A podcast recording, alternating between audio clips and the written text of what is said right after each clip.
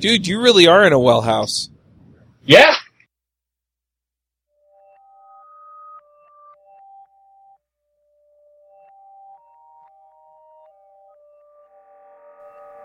This episode is sponsored by Frontend Masters. They have a terrific lineup of live courses you can attend either online or in person. They also have a terrific backlog of courses you can watch, including JavaScript The Good Parts, Build Web Applications with Node.js, AngularJS In Depth, and Advanced JavaScript. You can go check them out at frontendmasters.com. This episode is sponsored by Codeship.io. Don't you wish you could simply deploy your code every time your test passed? Wouldn't it be nice if it were tied into a nice continuous integration system? That's Codeship. They run your code. If all your tests pass, they deploy your code automatically. For fuss-free, continuous delivery, check them out at codeship.io. Continuous delivery made simple. This episode is sponsored by Component One, makers of Widgetmo. If you need stunning UI elements or awesome graphs and charts, then go to widgetmo.com and check them out. Hey everybody, and welcome to episode 125 of the JavaScript Jabber Show. This week on our panel we have Tim Caswell, AJ O'Neill, Jameson Dance. I'm here. Joe Eames. I feel like I shouldn't be speaking now. I know, right? Yeah, the silence is my acknowledgement that I'm here. I'm Charles Maxwood from devchat.tv, and this week we have a special guest, and that's Sean Griffin. I'm just really uncomfortable saying anything now. The creepy silence worked much better. Yeah. The one and only Sean Griffin. Do you want to introduce yourself? Yeah, my name's Sean Griffin. I'm a developer for ThoughtBot in Denver. And for the last year or so, I've been working on a very large-scale WebGL application. Awesome. What does that mean? So it's enterprise. It's very enterprise. Is it cloud? It is cloud-based, and it's real-time. I've never actually been able to use both of those buzzwords before. And it uses NoSQL and Node and Go. No, none of those. That's a little bit too web scale for me. We want to scale it back just a little bit. Is it web 2.0? It's no HTML. No, it's web 3.5. That's the cutting edge. No HTML? Yeah. Oh, I like it, Jameson. No HTML. You should coin that. I like it. I love no HTML. It's so much fun. So tell us about what it means to... You called it a large WebGL application. Is that what you called it? Yeah, I mean, large just being size of the code base relative to most startups. So the idea was a couple of martial artists who were very enthusiastic about it wanted to improve how lessons were done outside of the dojo. So they got some of the masters from various schools of martial arts into a 3D motion capture studio. That goes off to an animation studio to get touched up, and things like fingers, motion captured can't do really well. And when you're talking about martial arts, the subtle movements of the fingers are really important. So those get animated by hand, and they send that off to us, and basically we needed a way to display the 3D animations in the browser and have it be interactive. It used to be you'd go with something like Flash or Unity or something that required a plugin, but WebGL is really starting to gain some traction and be well supported enough by all of the various browsers that it's actually feasible to use. So the benefit is you can do your 3D. Obviously, games are the more traditional use case for 3D, but yeah, you can do 3D stuff in the browser without having to have the users install a plugin, and it just sort of works. I love it. That's super cool and very interesting. I do have a recommendation for you. Next time you tell that story, instead of starting off with a couple martial artists, start off with a couple of ninjas. Ninjas. Well, I can see them, though, so I'm not sure. Yeah, it doesn't really qualify. I feel like most of the topics we talk about on the show, I usually know something about. I know nothing about WebGL. I know about OpenGL at all. Can you give us a brief introduction or explanation on it, just for some background? Sure. Yeah, absolutely. So WebGL is actually a thin wrapper around OpenGL 2.0 ES, which is basically the newest version of OpenGL that is supported by almost every device. Newer devices, we're up to, I think, 4.5 now and have all kinds of really cool and helpful things that we don't get to use in the browser. And basically, it is a library for drawing 2D graphics on the GPU. So basically, you give it whatever numeric inputs you would like. It loops over those and calls a function that's written in a language called GLSL, which is a math language that runs on the GPU. That function gives it essentially equates to the coordinate of a pixel.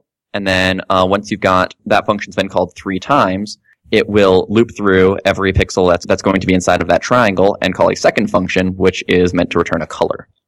So it's about as low level as you can possibly get for doing graphics. And the biggest thing that you have to do most of the time when you are working with OpenGL is you're most likely not drawing 2D graphics, you're drawing 3D graphics, but the GPU and the computer don't actually know anything about 3D or how 3D works, short of there's something that you can use to your benefit, which essentially works like the CSSZ index property.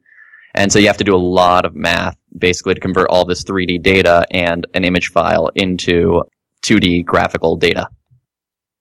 That seems like a very different paradigm from the normal draw boxes, inside more boxes of the web. Yeah.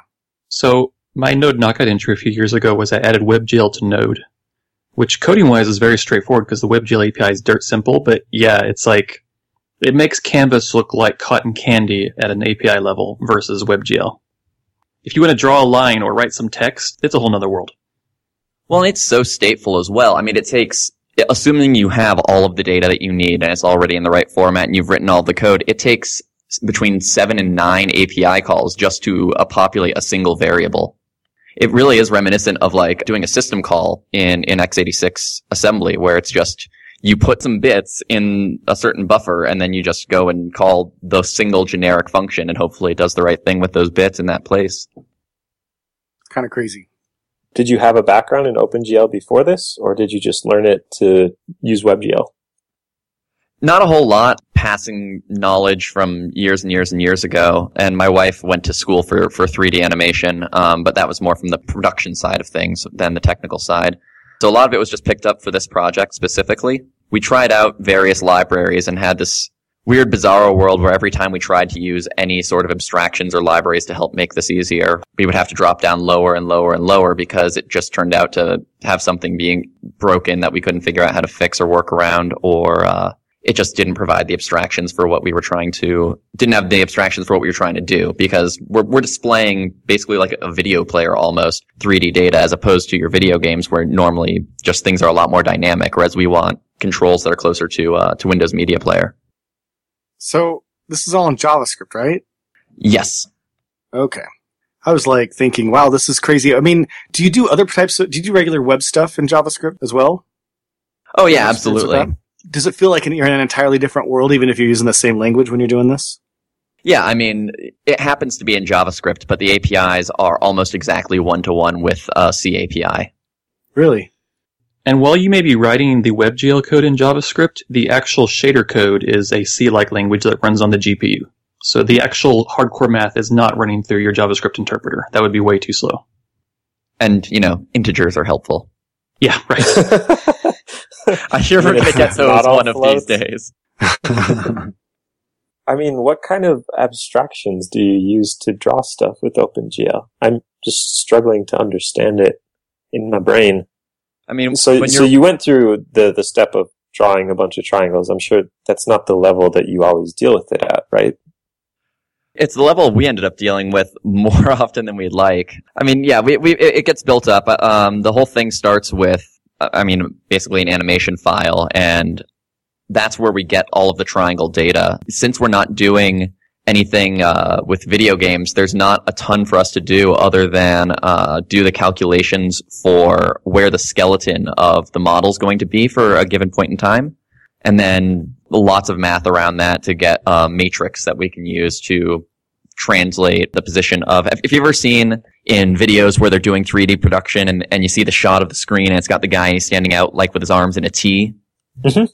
That's where all of the data that comes in actually has it positioned. And then that gets applied to various joints on this skeleton with varying weights and basically with lots of linear algebra that I just found from textbooks and Wikipedia and don't really understand how any of it works. Because I didn't take linear algebra in college. So but basically, that's the biggest math. So I was going to say, basically you did the engineering form of linear algebra. I ended up taking both in college. And in the engineering school, basically they're like, here's the formulas, go learn how to use them. And it's all calculators and formulas. And then I switched majors to CS. And in the CS version, they're like, all right, go learn all the theorems and your test will be on memorizing theorems. So you learn the engineering version of linear algebra. The very practical, get it done. And that was actually the frustrating part of digging into this, is that there's not as many resources as you would like, and especially when you come at something with the mindset of, I want to understand how this works and how to really dig into it and how to be able to know how to tweak things or play around with it, or especially be able to test it. If you go look at how people implement matrices, they do all kinds of clever little things that are, you know, have fewer object allocations or are super efficient, as opposed to representing in the code what actually happens mathematically, which is what we ended up doing just because we wanted to make sure we really understood everything that we were going to be able to. And it was actually surprising to us. We wrote the entire code base incredibly naively, didn't really care about performance, and just figured we'd profile and find our bottlenecks later. And the number of things that actually were performance bottlenecks were surprising, which especially given looking at other libraries like Three.js or GLGE, just seeing how many micro optimizations they have across their entire code base. And it was just shocking how many of those didn't end up affecting us. We obviously don't have every use case. And I'm sure there are cases where these performance optimizations they made were bottlenecks in other people's code bases. But it really was for us a big example of just premature optimization is really a waste of time. Why is it triangles? I've never understood that or had anybody explain that to me. I actually don't know either. My guess would be just because it's the polygon with the fewest number of sides, and every other shape can be expressed in terms of triangles. If I understand correctly, it's because with a triangle, you can have any 3 points in three-dimensional space, and it's still a plane. Whereas if you had 4 points, you could make these shapes that are no longer a plane. And so it makes the math so much easier if they're triangles, because any triangle is guaranteed to be flat, no matter where you put the points. That would make sense. That does make sense. Da, da, da, da. That's not the More You Know song. I'm trying to do that. So you mentioned 3.js. Why did you decide to write your own from scratch instead of just using that?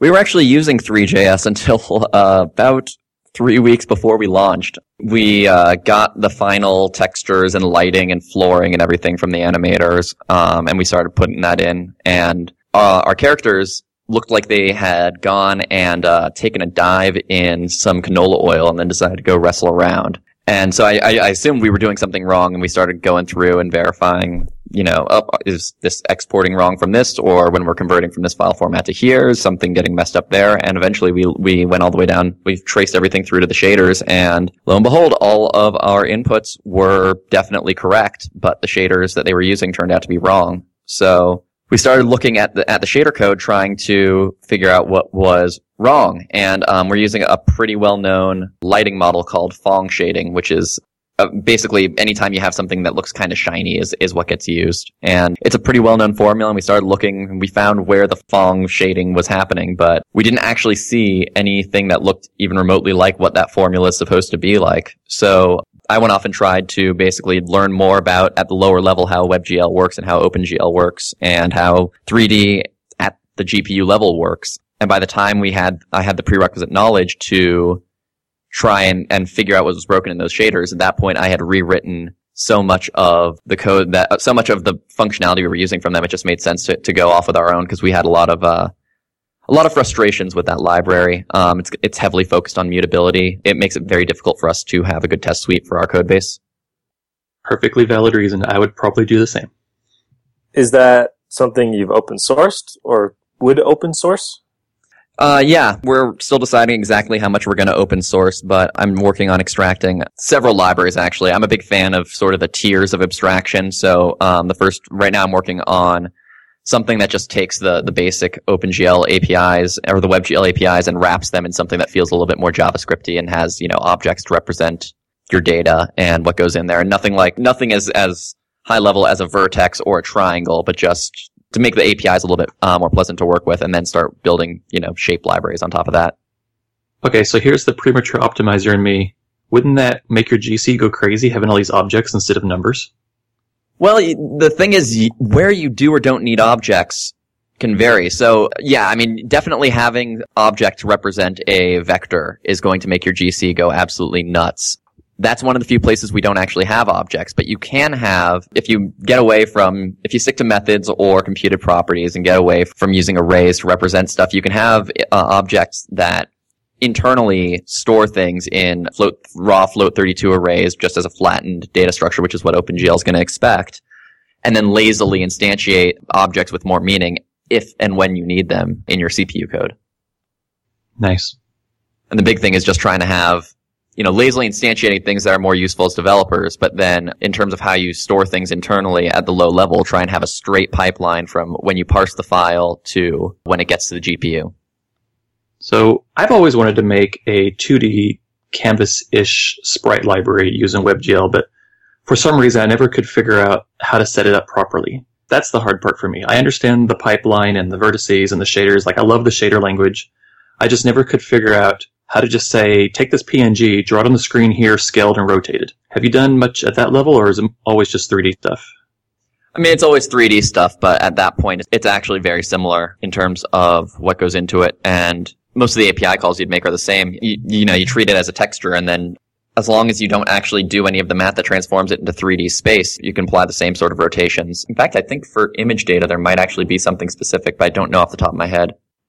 Okay, so you just have a whole bunch of triangle pairs for your squares. Yeah, I mean, essentially, you would think of it the same way you'd think of 3D, but just without a z-axis. But all of the other API calls and math and basically high-level thinking that you would do are essentially the same if it was just all on one z-plane. So if I wanted to get started with WebGL, where would I go? Do I have to go learn OpenGL specifically, or how do I start?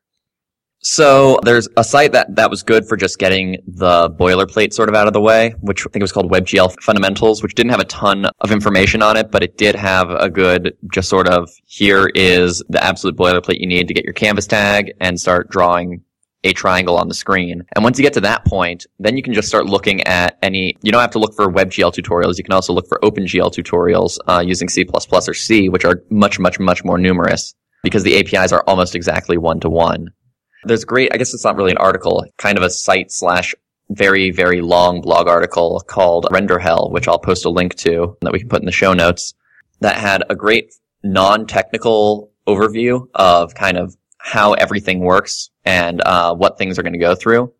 I highly recommend reading that if you're interested in getting started in 3D, or if you're not, just because it's a very fascinating look into how your GPU works, and it has cute little animated images.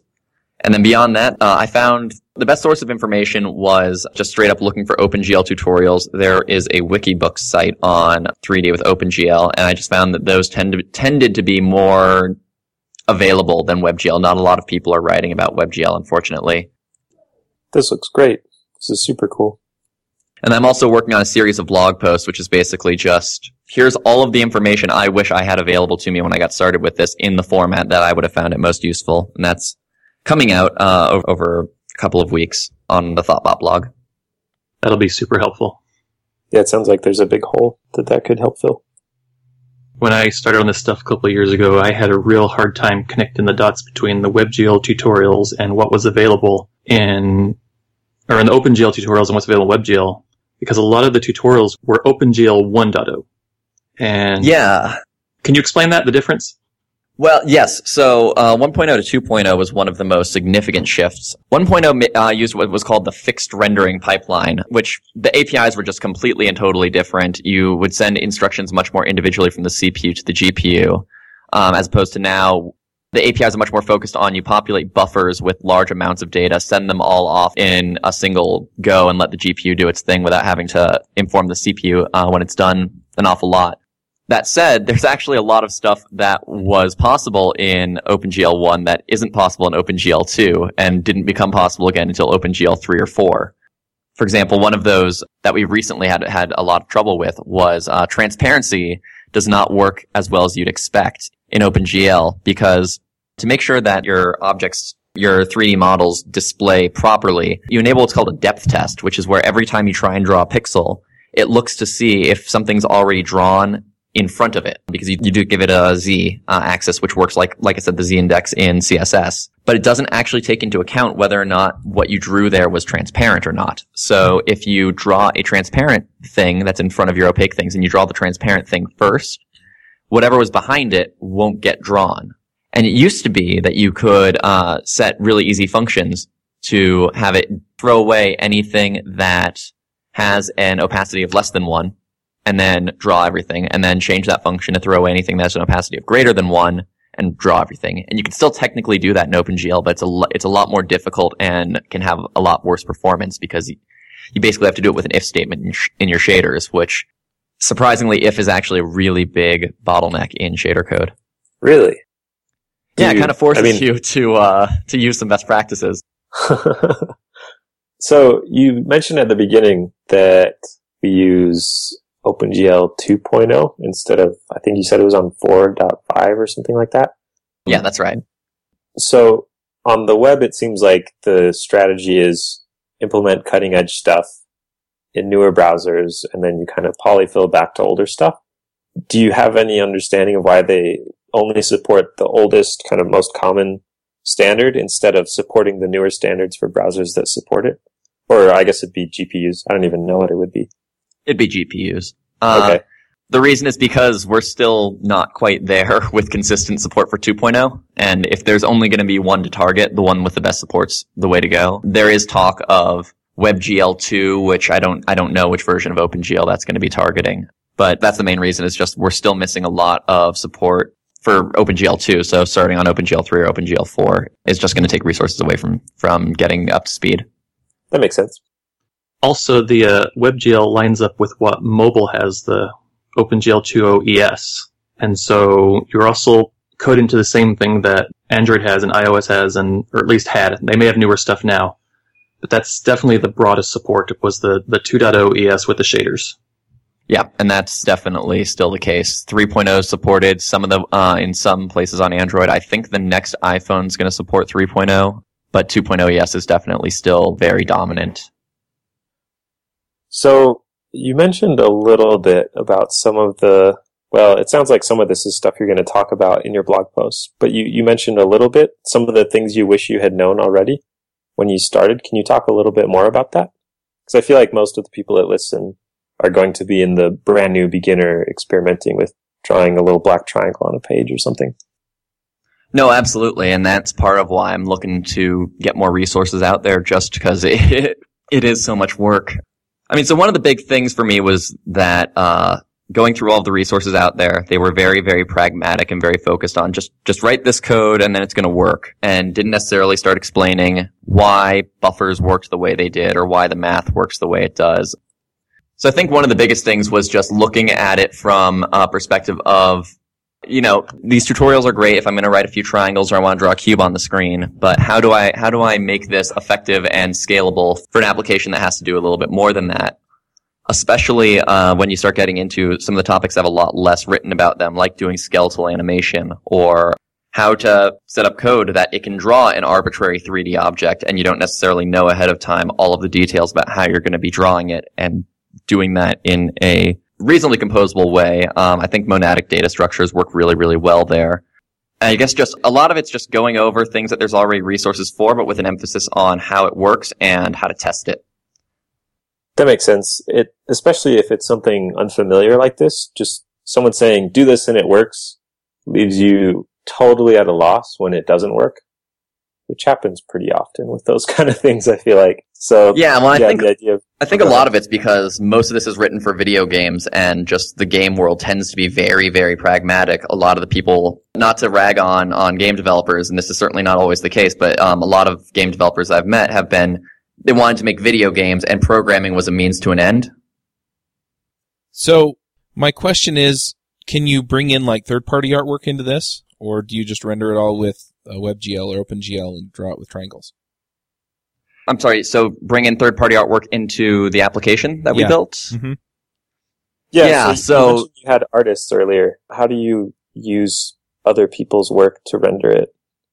We used a file format for a while that was based off of Three.js's JSON file format. Or actually, going all the way back, the original first version of the engine used a file format called Collada, which is a XML-based universal file format that's spec'd by the same people who make the OpenGL spec. Unfortunately, it's just a very large file format, and if you've ever tried parsing XML in JavaScript before, it's not fun, and it's certainly not fast.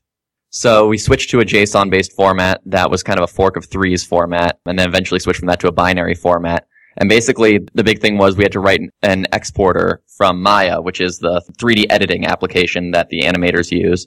And that exports to the JSON-based format. And then when that goes into the admin panel on our Rails app, we parse that and then write it out to this new binary format that we did for the application. And then read that in the JavaScript. And at the end of it, what we end up getting is just these arrays of numbers, which are exactly in the format that we need to send them off to the GPU. So we do very little processing there.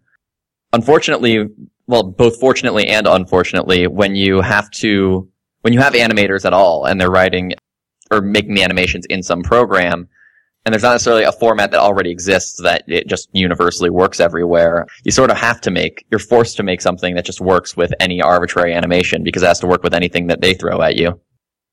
So I guess yes that's a very long-winded way of saying yes to your question. Yeah, it's interesting though, because I mean, I've played around a little bit with moving stuff around a canvas and stuff, and that's all 2D, and so you can just basically import JPEG or something, and then you just, change its position and stuff.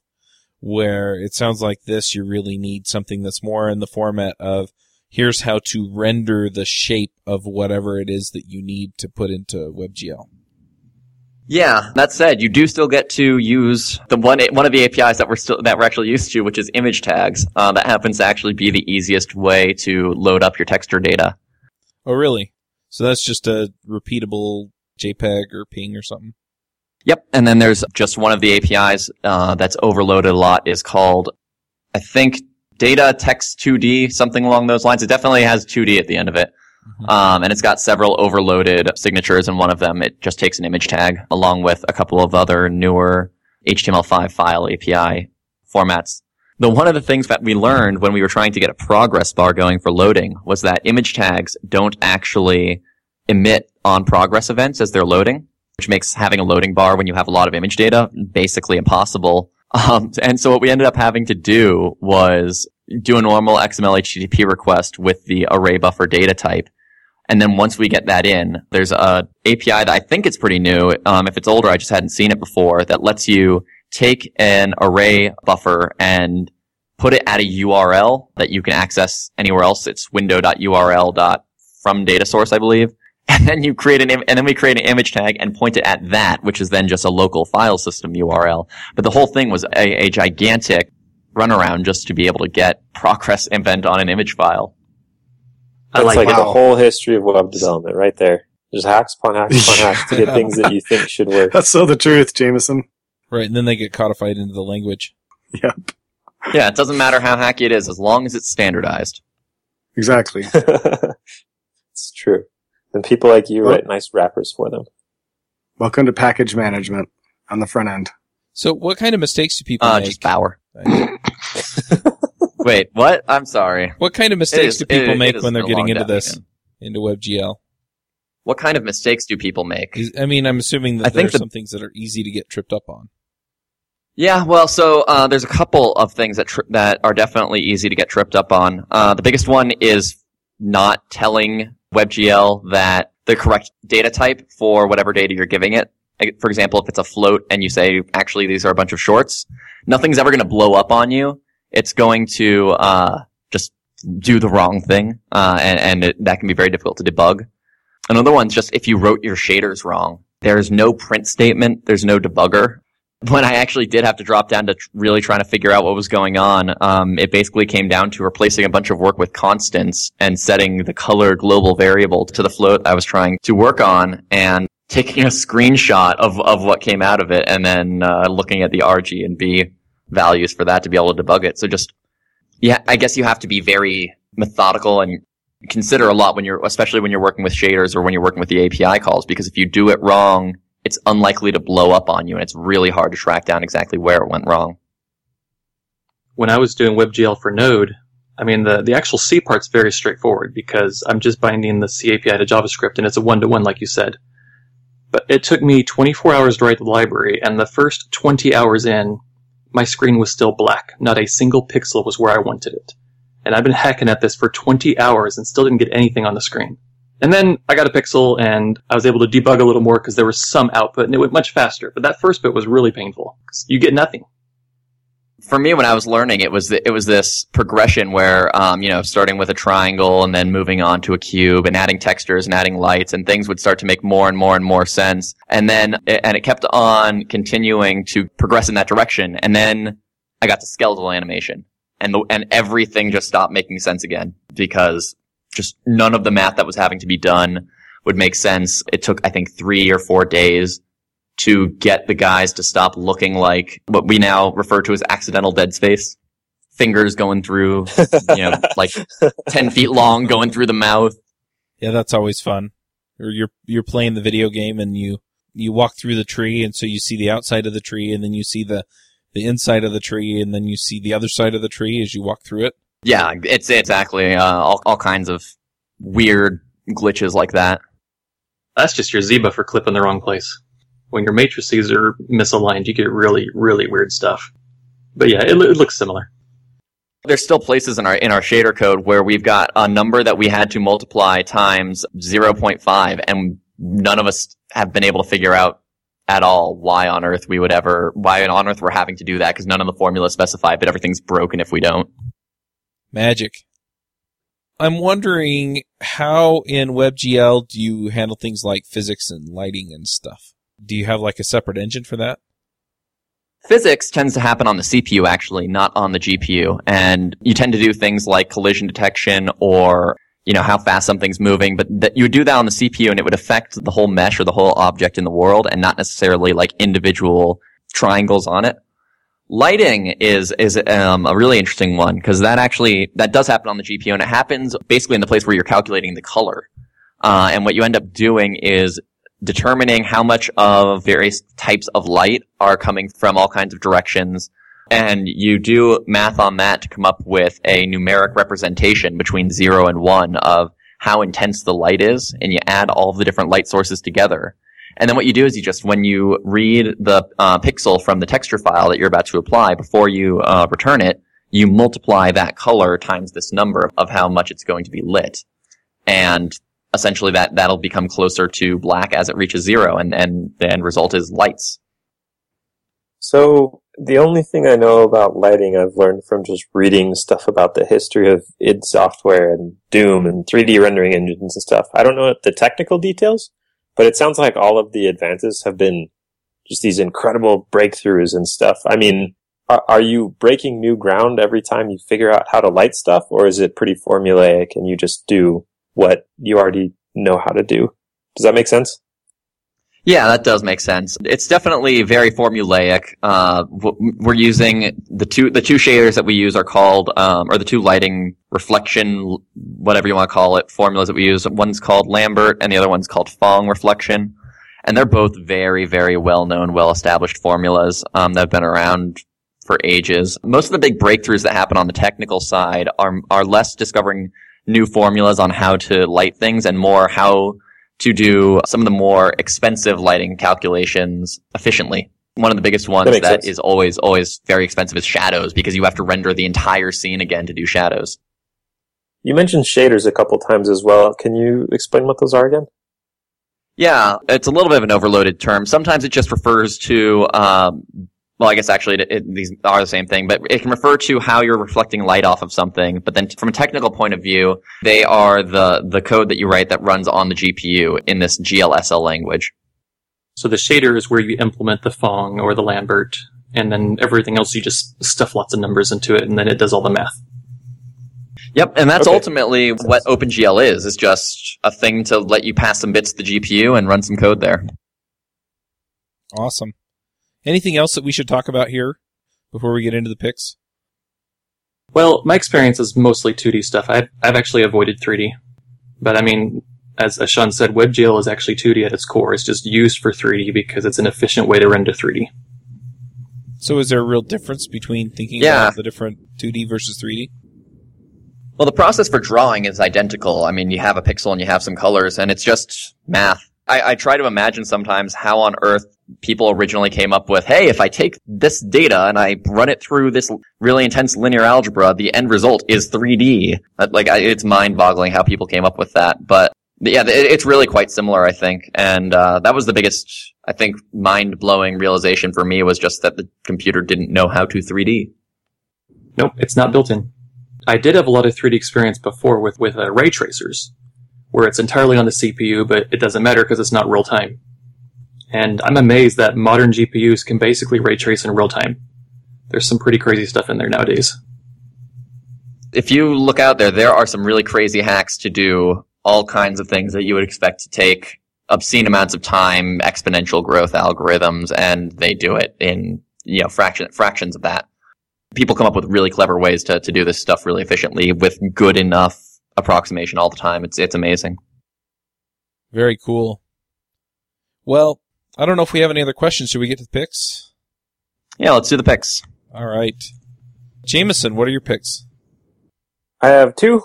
One is called sentimentalversioning.org. There was some debate about what semantic versioning is and whether it's good or not, and Dominic Tarr wrote this kind of satire on the whole thing called sentimental versioning, where your version is like a freshman's English, like paper, where you have to write about how it makes you feel. It's pretty good. The second pick is Meet Spaces. It's a GIF-based chat. It's super fun, but it's fun because of the people that are on there. So you go on there, and every time you send a chat, basically, it also uses your webcam to take a GIF screenshot of you. So you're using words, but also this visual medium to communicate. And it makes people goofier, which is fun. So those are my picks. Awesome. Joe, what are your picks? All right. So I'm going to pick, for first off, the TV show The Arrow. There's about, I think, 2 seasons of it. Awesome show about Green Arrow. And there's a spinoff coming up on The Flash this year from the show. And I've been trying to basically catch up. I'm way behind. I'm trying to catch up so that I could be ready when the new season starts up and The Flash spins off from it. And watching it, I'm really enjoying it. It's a great show. So I'm going to pick The Arrow. I'm also going to pick a show coming up that I've not seen anything and no, so I don't have a direct experience with it, but it's the only show coming out this year that I'm actually interested and excited about, and that's Star Wars Rebels, the cartoon on Disney XD. In conjunction with that, a book was just released on Amazon called Star Wars A New Dawn, which is written from about the characters in the Rebels show. So I'm going to pick that book alongside with that. If you're excited about it and you didn't know that they just published a book, there's a book out there, and you can go pick it up on Kindle or on Audible and check it out. And those are my picks. Cool. Tim, what are your picks? All right. So I mentioned in the show that I had a hard time learning 2D in WebGL. Well, I stumbled upon this great library called PixiJS, which basically implements a canvas-like API for moving around sprites and scaling them. It comes with a full scene graph, but it has a WebGL backend if your platform supports it and falls back to canvas. And using that, I've been able to write 2D games that run blazing fast on virtually any hardware. Even my old Firefox OS Keyon can run thousands of sprites moving on the screen at once and stay smooth. So if you don't want to learn about shaders and the WebGL pipeline, just want to do fast 2D graphics, PixiJS is awesome. And they do actually let you write custom shaders if you want to do like a blur or something on top. My other pick is I am working again on my Levitt project, and so I just want to mention it. Go to levitt.io. And it's basically Node.js, but in Lua. I recently got hired by Rackspace, and they're paying me to work on that. So I think that's fun. Awesome. Rackspace is based in Texas, aren't they? They are. My team's in San Francisco, but yeah, the main office is San Antonio. And thanks to a stable job, I now have time to come on the show again. Yay. Awesome. I've got a couple of picks. The first one is The Last Ship. It's a show on TNT. And basically, there's this global pandemic that wipes out like a ton of the population, and this ship was isolated from everything else, and so they haven't gotten sick, and they have a scientist on board who can hopefully find a cure, and so they're racing to find a cure and to get back home and find their families if they're still alive. And anyway, it was really, really good. The season finale was last week. I really enjoyed that. Chuck? Yeah? I have to say, I watched the very first episode, the pilot of that, and thought it was terrible. Is it just not for me, or did it get better? It got better. Oh, yeah. My second pick is Doctor Who is back. I have to say the first episode of the new season wasn't terrific, so I'm hoping for better things. The second episode was a little bit better, so I'm excited for that. My daughters have watched it like 6 times each episode now. Nice. I think they're less discriminating than you are. Yeah, they may be. So yeah, those are my picks. Sean, what are your picks? Yeah, so I've got 2. One of them I mentioned earlier in the show, but I really just want to call it out. This article called Render Hell was just a really great overview of how all of the GPU pipeline works, and it's from a non-technical point of view, so it doesn't assume a lot of knowledge about APIs or anything like that. It's just really a great read. My other pick is, I realized I didn't get a chance to mention it earlier, so I'm going to do the shameless plug. And the project that I was talking about earlier that prompted all of this is called Martial Codex. So if you want to check out some cool martial artists, we've got lots of free content. You should go check it out. Very nice. And that's my picks. All right. Well, thanks for coming, Sean. Yeah, thanks for having me. It was great to talk to you guys about it. And if people want to get a hold of you and ask you about this stuff, what's the best way to do that? Best way to reach me would probably be on Twitter. I'm at sgriff, S-G-R-I-F, or sean@thoughtbot.com is my email. All right, cool. Well, thanks again for coming, and we'll catch everyone next week. Working and learn from designers at Amazon and Quora, developers at SoundCloud and Heroku, and entrepreneurs like Patrick Ambron from Brand Yourself. You can level up your design, dev, and promotion skills at Level Up Con, taking place October 8th and 9th in downtown Saratoga Springs, New York. Only 2 hours by train from New York City, this is the perfect place to enjoy early fall and Oktoberfest while you mingle with industry pioneers in a resort town in upstate New York.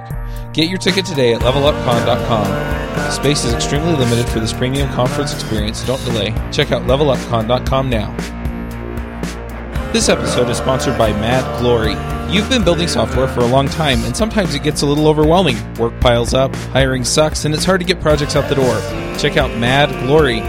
They're a small shop with experience shipping big products. They're smart, dedicated, will augment your team, and work as hard as you do. Find them online at madglory.com or on Twitter at madglory. This episode is sponsored by Raygun.io. If at any point your application is crashing, what would that cost you? Lost users, customers, revenue? Raygun is an essential tool for every developer. Raygun takes minutes to integrate, and you'll be notified of your software bugs as they happen with automatic notifications, a full stack trace to detect, diagnose, and fix errors in record time. Raygun works with all major mobile and web programming languages in a matter of minutes. Try it for free today at Raygun.io. Hosting and bandwidth provided by the Blue Box Group. Check them out at bluebox.net. Bandwidth for this segment is provided by Cashfly, the world's fastest CDN. Deliver your content fast with Cashfly. Visit cachefly.com to learn more. Do you wish you could be part of the discussion on JavaScript Jabber? Do you have a burning question for one of our guests?